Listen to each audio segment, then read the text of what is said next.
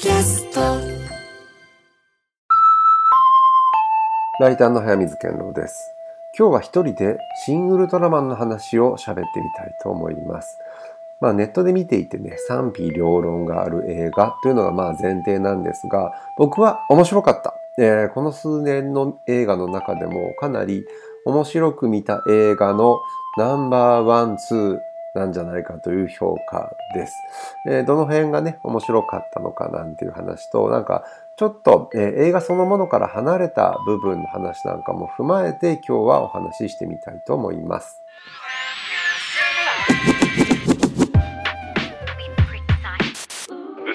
すべてのニュースは賞味期限切れで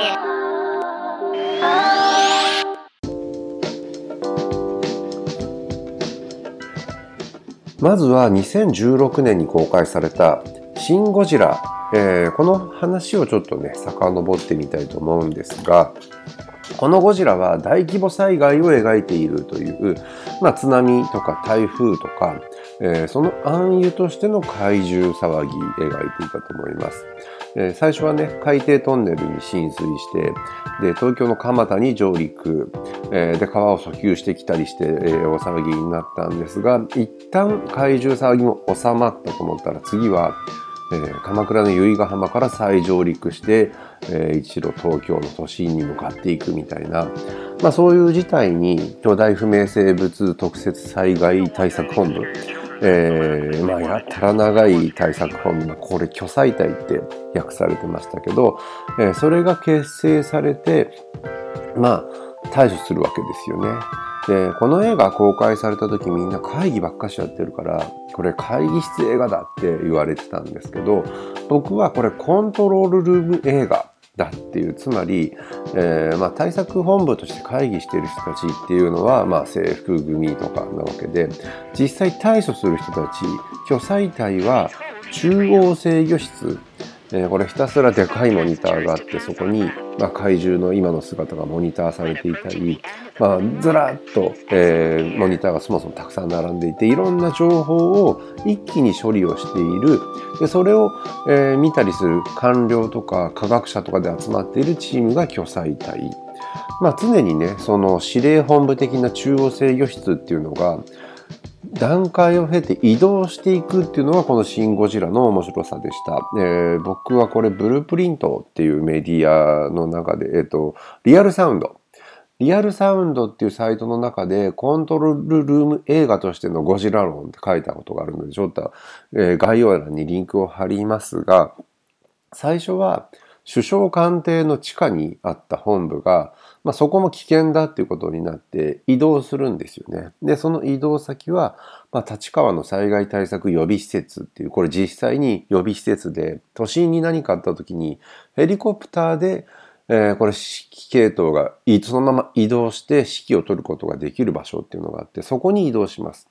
ただ、なんか施設なんかはね、運び込む民間用の、えーディスプレイなんかでちょっとグレードが下がった都市、えーこれ基地機能みたいなことでちょっと泣けるんですけど、で、そこも、えー捨てて、最後はもっと近くでゴジラに、え対して指揮を取るために、九段下の科学技術館の屋上が最後の舞台になります。ここにコントロールルームを置くんですけど、もうね、ディスプレイはない。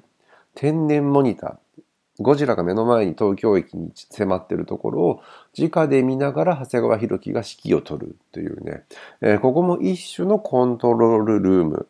えーそのねどんどん変遷していくっていうだけでもいかに行政的にこの、えーいや災害という事態に対処するかという視点で徹底的に描かれたのが「シン・ゴジラ」でした。すべてのニュースはニュースは What? 賞味期限切れである一方、今度の新ウルトラマンでは、侵略への対処という話になっています。映画は冒頭からエネルギー資源にまっしぐらに押し寄せてくる怪獣たち描かれるんですが、まあ、これ資源、エネルギーターゲットにするのであれば、まあ、中東の油田とかね、あとロシアのパイプライン、それこそノードストリーム2とか、アメリカのシェールガスの採掘現場とか、まあ、豊富なまあ、資源のある場所に行けばいいじゃないかって思ってしまうんですが、なぜか資源に乏しい日本に来てしまう。うん、多分ね、そういう問題ではなく、むしろエネルギーが貧弱、えー、自国でエネルギーを持たない国ゆえ狙っているんじゃないかっていうね、えー、まあちょっとその話はまた後でいたします。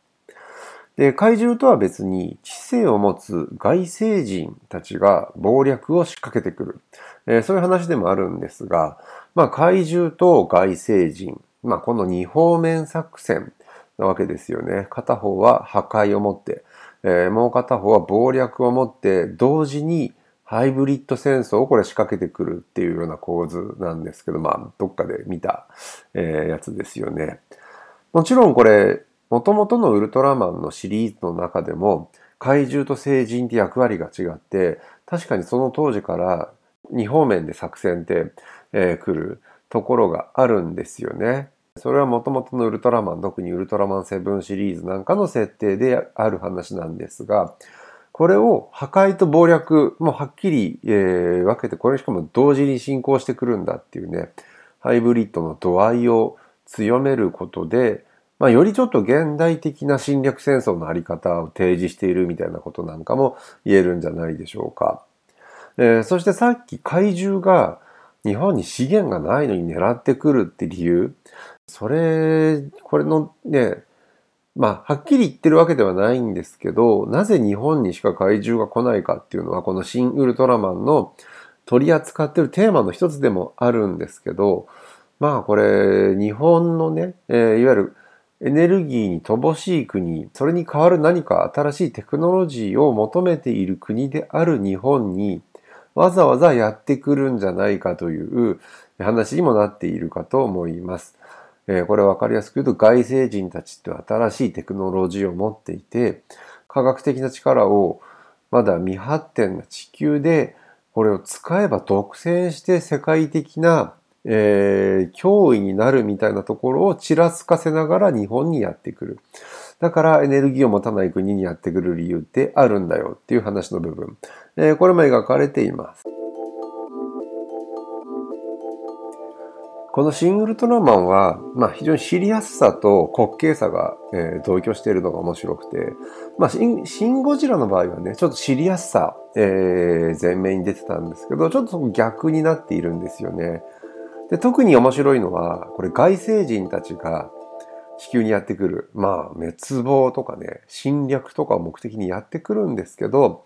意外と律儀に大真面目に正式な該当ルート、えー、日本政府のね、えー、外交ルートのコンコンってドアを叩いてやってくるっていうのがかなり、えー、滑稽に見えます。例えばザラブ。えー、ザラブは日本政府の、えー、友好条約の締結っていうのを要求してきて、え、実際にこれ、役中、大熊首相で、え、首相がいるんですけど、まあ彼と握手している写真を撮らせるんですよね。もちろんそこには裏の意図があって、まあ謀略があるわけなんですけど、まあのこのこやってきて総理との写真撮影に意気揚々と、まあ挑んでくるみたいな、なんか非常に厚かましさ、えー、そこの部分にね、ちょっと宇宙人、えー、ながら、ちょっと心を許りそうになったりするんですが、まあその後ね、偽ウルトラマンを使ってきたりっていう、まあ謀略二方向作戦に出てくる。で、新ウルトラマンではもう一人、えー、一人というか、もう一外星人に出てくるんですけど、これメフィラス。えー、これは人間の形に姿を変えて、えー、早くからやってきたっていう話なんですが、演じているのが山本浩二、えー、僕はミスター赤ヘルって呼んでますけど、います。で、まあとにかくメフィラスがやってきて、彼らもザラブ同様、正式な外交ルートを守りながら侵略に来るのが非常におかしくてですね。やっぱり同じように首相と会談を行って、えー、握手する記念写真に応じているんですよ。こっちはこっちで非常に厚かましいというか、そういうね、ちょっと油断してしまうところがある気がします。え、外交っていう話をすると、まあ外交って、まあ、お互いの首脳同士が会談をして、まあ、握手をしたり、まあ、食事をしたりとかね、皇室外交なんて、王族、え、が来たりすると、またちょっと別の外交スタイルがあって、普段はもうちょっと現場レベルで交渉なんかもするんだけど、まあ実際に首脳同士とかになるともうやることってご飯食べて一緒に撮影撮って握手してみたいな、非常にまあ形式的なこと、まあ外交は形式が8割。いや、これもうちょっとあるんじゃない ?10 割ぐらいが、まあ形式的な挨拶みたいなところの繰り返し、非常にイベントに近いようなところがあって、まあその中でもハイライトがこれ記念撮影である。えー、ここって結構重要なのかなと思います。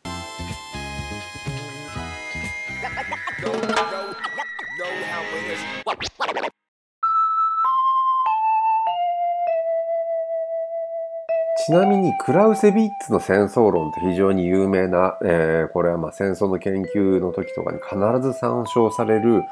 最も有名な戦争論の本なんですけど、まあ、この本、えー、僕も全部読んだことはないんですけど、まあ、言っている中で重要なところっていうのはわかるようになっていて、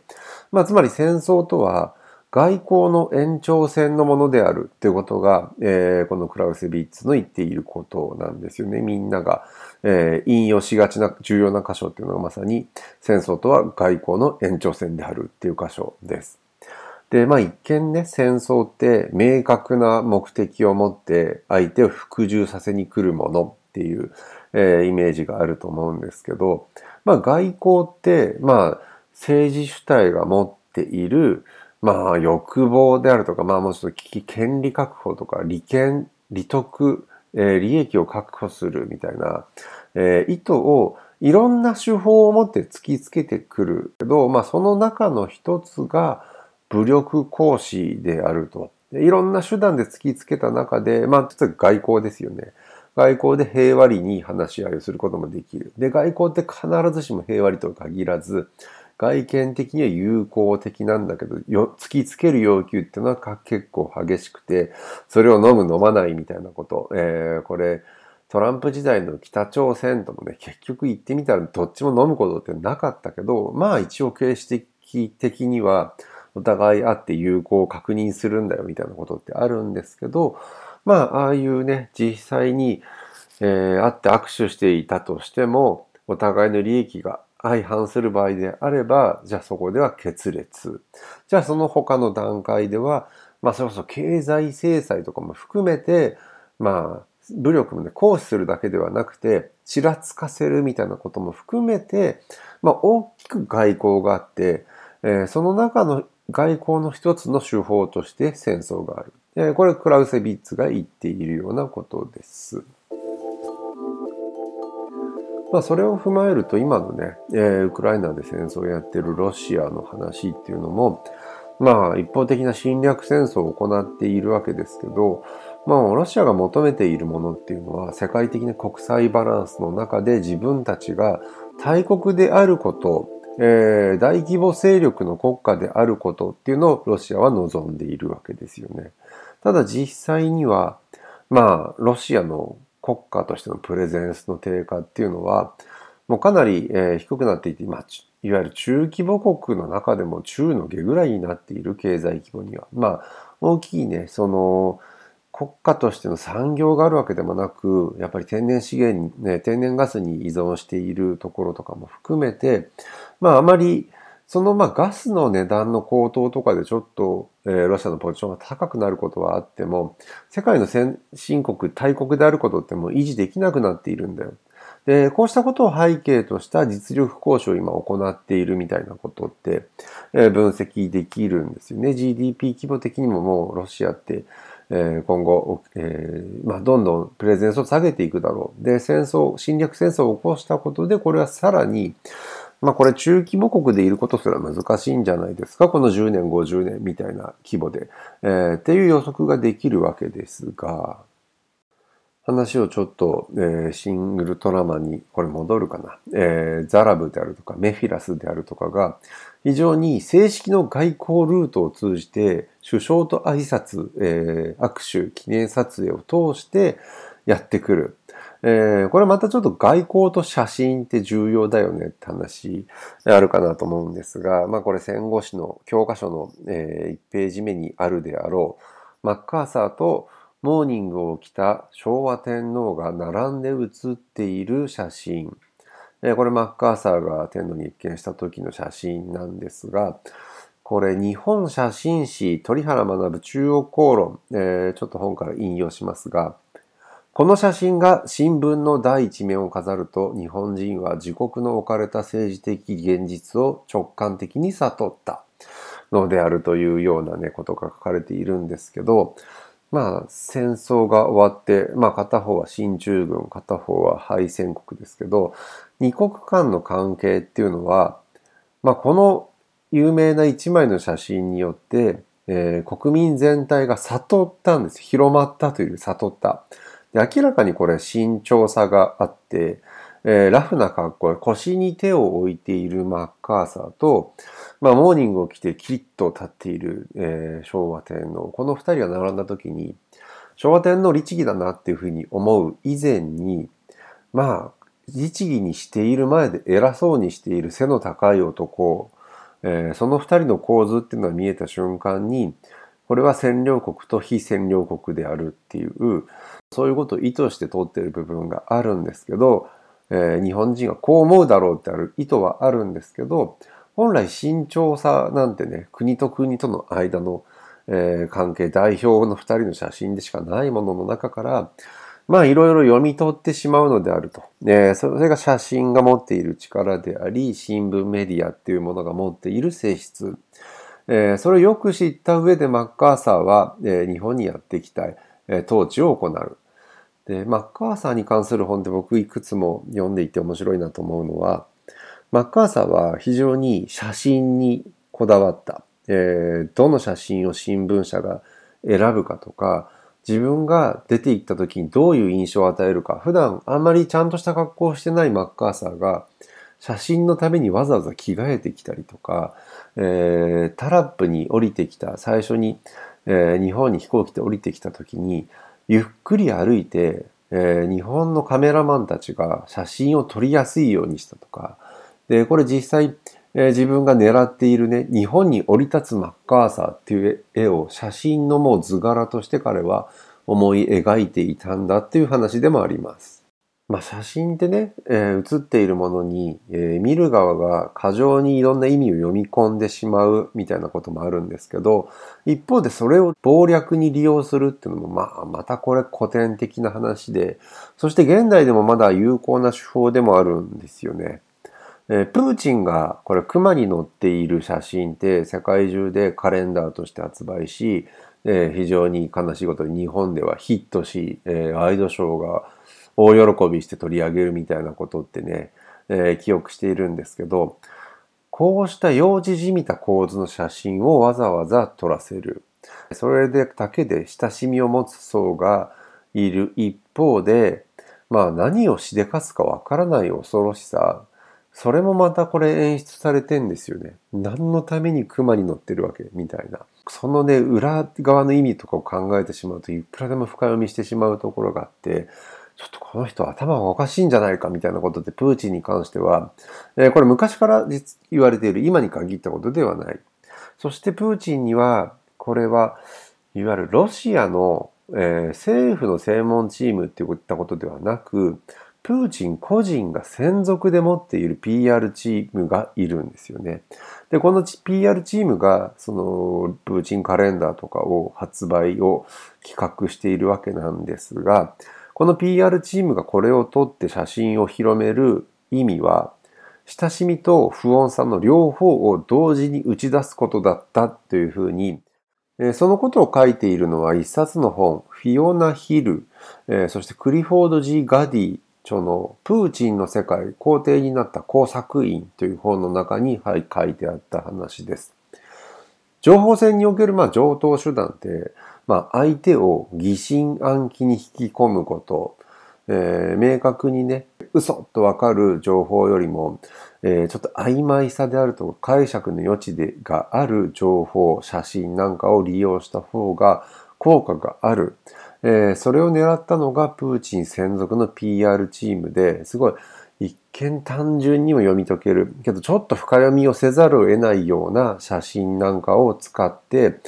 これ多分選挙戦のポスターもそういう感じだったし、世界中にプーチンのことを広める広報カレンダーにもいてもそうだったし、二つの意味を同時に提供してくるんだっていうのが、これがまさに、これ本のタイトルにも工作員っていうのありますけど、カーゲーベ、諜報機関が取る作戦の基本的なものであるということが指摘されています。すべてのニュースはニュースは What? 賞味期限切れであるもうね、これザラブもメフィラスも、やはり友好的な顔をしてやってきて陰謀を同時に進めようとする。特にザラブなんです。偽ウルトラマン。地球人の味方になったであろう、ちょっとまだ謎の存在だったウルトラマンっていうものを川崎の町に、えー工場外に、えー派遣して破壊をさせる。そうした場合にちょっと、えー日本人のメディアとか政府とか対応するときも、えー混乱を受けるんですよね。あの巨人は味方だったのはずなのに敵になっていると。で、その中でその別にね、友好関係を迫ってきているザラブの陰謀みたいなものに気づいていくのが、斎藤匠演じる、えーウルトラマンになる人物だったりするわけなんですけど、まあ、偽ウルトラマンと仲良く首相と写真を撮っているザラブであったり、それを見守るメフィラスだったりとか、これザラブもメフィラスも地球のね、メディアのあり方であるとか、えー人の心みたいなところを深く理解して研究してきた上で、おそらくこれ侵略に来ている。二方面攻略とか、ハイブリッド戦争とか、まあ、そういったことを目論んでいるということなんでしょうか。今回のシンウルトラマンが、まあ、SNS のね、評判の中で非常に評価が二分されている。まあこれ、絶賛している人たち、僕みたいにね、これ面白かったっていう声よりも先に出てきたのは、まあその他の、えーこれネガティブっていろいろなね、えー批判のポイントがあった。えーウルトラマンっていうもの自体にこだわっている人たちとか、オタクとか元ネタを知っている人たちの方がむしろ、これに対して批判的だったり、あ一部、えー表現がセクハラじみているおじさんたちが作っている映画だみたいなことで炎上してたツイッター。その後ね、えーそれまた今時っぽい話ですけど批判に追い込まれてツイッターを消してしまうようなことになってしまっているわけですけどなんか賛否両論ってね良くも悪くもっていうか今時話題になる映画には必要というかもう分かりやすい一つの話をボーンと出してバーンって支持されるものよりもまあ、ハイブリッド戦争じゃないですけど、片方はものすごく、えー人に響くもの。で、片方はもう一つ懐疑心を抱くもの。その二つを二方向で展開して、賛否両論を巻き起こさせる、えーような手法、これ、えー、庵野監督で、エヴァンゲリオンが1995年に、まさに賛否両論。まあ、まだこれからインターネットって本当普及する直前ぐらいの話でしたけど、ちょっと SNS 社会を先取りするようなところがあったんですよね。えーそこから27年経って出てきた新ウルトラマン。評価のされ方も賛否両論。まあ、意図的に設計されたかはともかくの二方面作戦。えーそんな感じでしょうか。これ続編があっても自然な流れとしてできるんですよね。ただ、ウルトラマンを主人公にしなくとも、バルタン星人側から見た地球への侵略、そんな視点の続編があってもいい気が、個人的にはしています。ここまで早水健郎でした。